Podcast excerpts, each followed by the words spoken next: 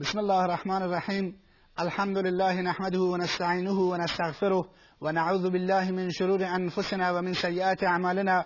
من يهده الله فلا مضل له ومن يضلل فلا هادي له. وأشهد أن لا إله إلا الله وحده لا شريك له.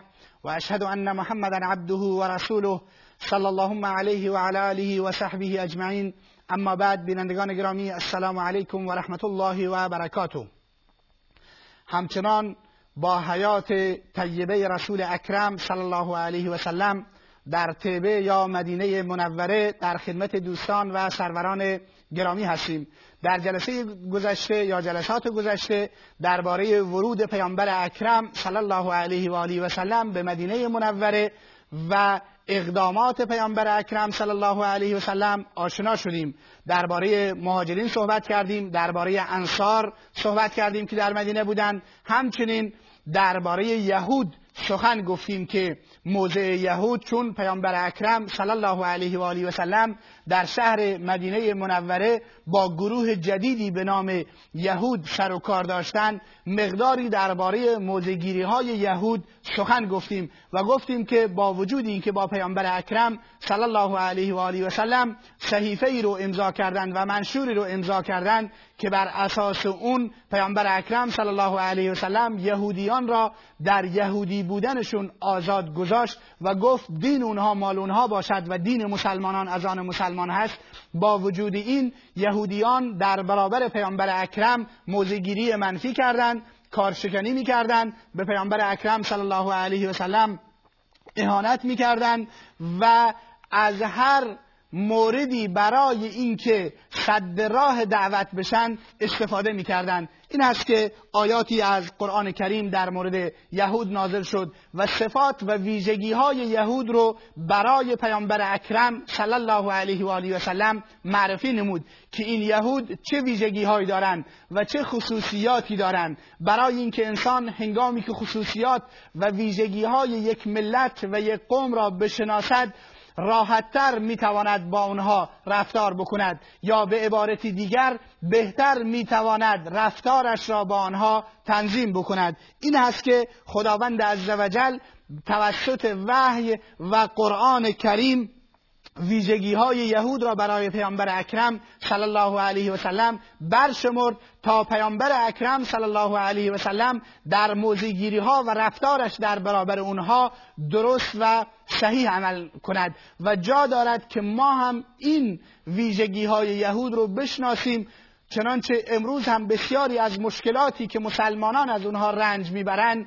در واقع از طرف این قوم انود و این ملت انود یعنی یهودی ها هستند. این هست که اولین ویژگی قرآن کریم برای اونها ذکر می‌کند شرک در عبادت هست. قرآن کریم میفرماید یهود در وهله اول ملتی یکتاپرست و خداپرست نیستند و در جاهای متعدد متذکر شده است که آنها غیر خدا را عبادت و پرستش می‌کنند. آنجایی که میفرماید و قالت الیهود و عزیر ابن الله. یهود می‌گفتند عزیر فرزند خداست.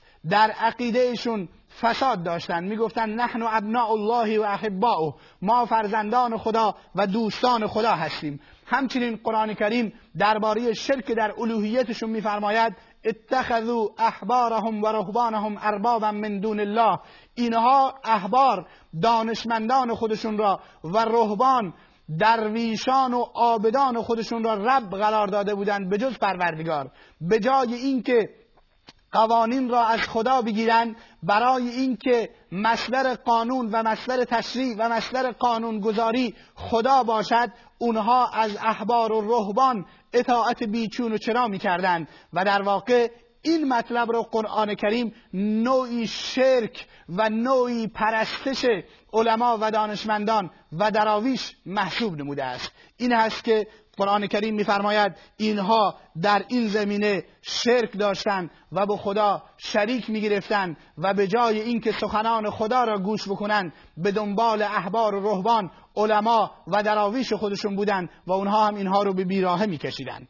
همچنین ویژگی دومی رو که قرآن کریم برای یهود بیان می‌کند و می‌گوید بدانید که یهود این ویژگی ها را دارند کتمان حقایق و تحریف علم و مسائل علمی است یهودی ها علم رو میپوشیدن چنانچه صفات و ویژگی های نبی اکرم صلی الله علیه و آله و سلم رو در تورات می‌دیدن با وجود این پنهان می‌کردند حقایق رو تحریف می‌کردند در این زمینه بخاری از ابو هریره رضی الله تعالی عنه حدیثی روایت می‌کند که پیامبر اکرم صلی الله علیه و آله و سلم فرمودند وقتی که خداوند عزوجل به یهود گفت ودخل الباب سجدا و قولوا حتتون شما به, در به دروازه شهر سجده کننده وارد بشید و قولوا حتتون و بگید خدایا مغفرت تو را می‌خواهیم یهود مخالفت کردند به پشت سرشون وارد شدند و قالوا حبتون فی شعرتن و این جمله حبتون فی شعرتن را تکرار کردند اون سخنی را که خداوند عزوجل برایشون گفته بود ذکر نمی کردن. در نتیجه قرآن کریم میفرماید که اینها همیشه مسائل علمی رو کتمان می‌کنن حقایق رو تحریف می‌کنن. شما بدانید که شما با ملتی دروغگو طرف هستید ملتی که حقایق رو کتمان می‌کنن. همچنین ویژگی دیگری را که قرآن کریم برای یهودی ها بیان می کند می‌گوید شما نبینید که یهود در ظاهر متحد هستند و در ظاهر یک پارچه هستند بلکه همیشه با یکدیگر اختلاف دارند. اونجایی که قرآن کریم میفرماید تحسبهم جمیعا و قلوبهم شتا. شما آنها را یک جا و متحد میپندارید در حالی که دلهایشون پراکنده هست در آیه چهارده سوره هشت در نتیجه ما باید بدونیم که یهودیان با وجود اینکه به ظاهر متحد هستند اما در واقع با همدیگر اختلافات شدیدی دارند. ویژگی دیگری که قرآن کریم برای اونها بیان می کند میفرماید اینها رشوه می‌گیرند. اینها دنبال دروغ هستند و رشوه می‌گیرند. میفرماید در آیه 42 سوره مائده میفرماید سماعون للکذب اکالون للسحت. اینها گوش کننده دروغ هستند به دنبال دروغ میرن و اکالون للسحت و رشوه می‌گیرند و رشوه می‌خورند.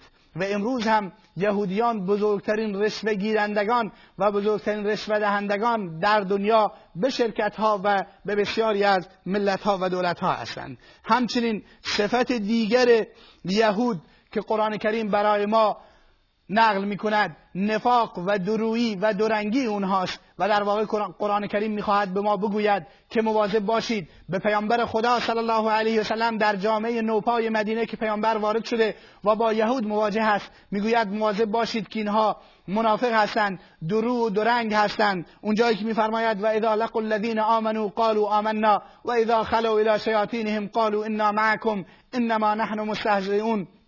هنگامی که با مؤمنین ملاقات می‌کنند این یهودیان که اساسا بیشتر منافقین یهودی بودند می‌گفتند ایمان آوردیم. و اذا خلوا الى شیاطینهم قالوا انا معکم. و وقتی که به شیطانهایشون پناه می‌برند می‌گویند ما با شما هستیم. انما نحن مستهزئون. ما مسلمانان را تمسخر و استهزا می‌کنیم. پس توی پیامبر قرآن در واقع می‌گوید توی پیامبر باید بدونی که اینها این ویژگی رو دارن و این قرآن تا روز قیامت برای ما تلاوت می شود و به ما مسلمانان درس می دهد که یهود ملتی منافق و ملتی دروح هستند و ملتی قابل اعتماد نیستند.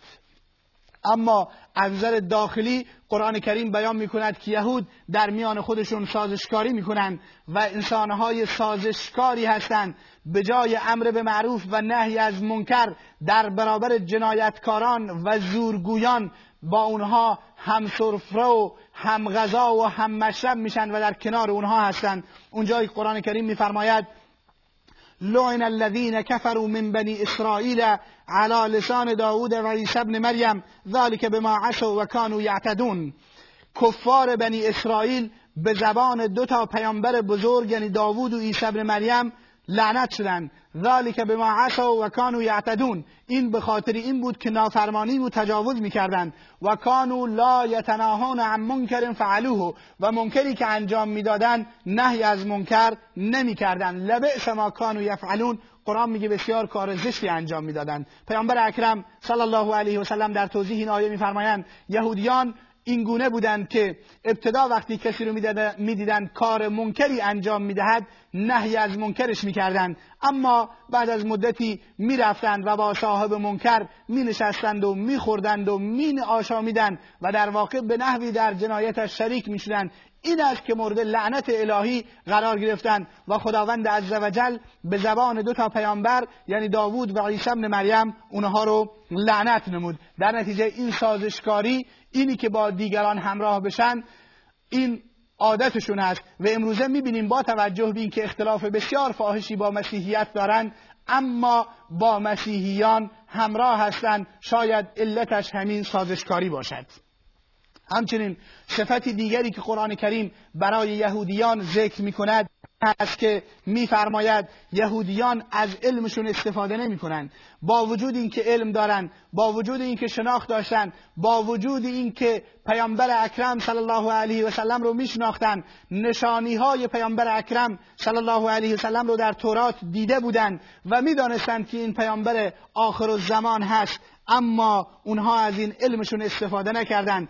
تکبرشون غرورشون تعصبشون جاه طلبی و منصب طلبیشون اجازه نداد که تسلیم حق بشن و از اون علم و شناختی که خداوند عزوجل به اونها داده بود از اون علم و شناختشون استفاده بکنن و در برابر حق سر تسلیم فرود بیارن. این است که قرآن کریم به بدترین وجهی اونها رو توصیف می‌کند و میفرماید مثل الذين حملوا التوراة ثم لم يحملوها كمثل الحمار يحمل اسفارا.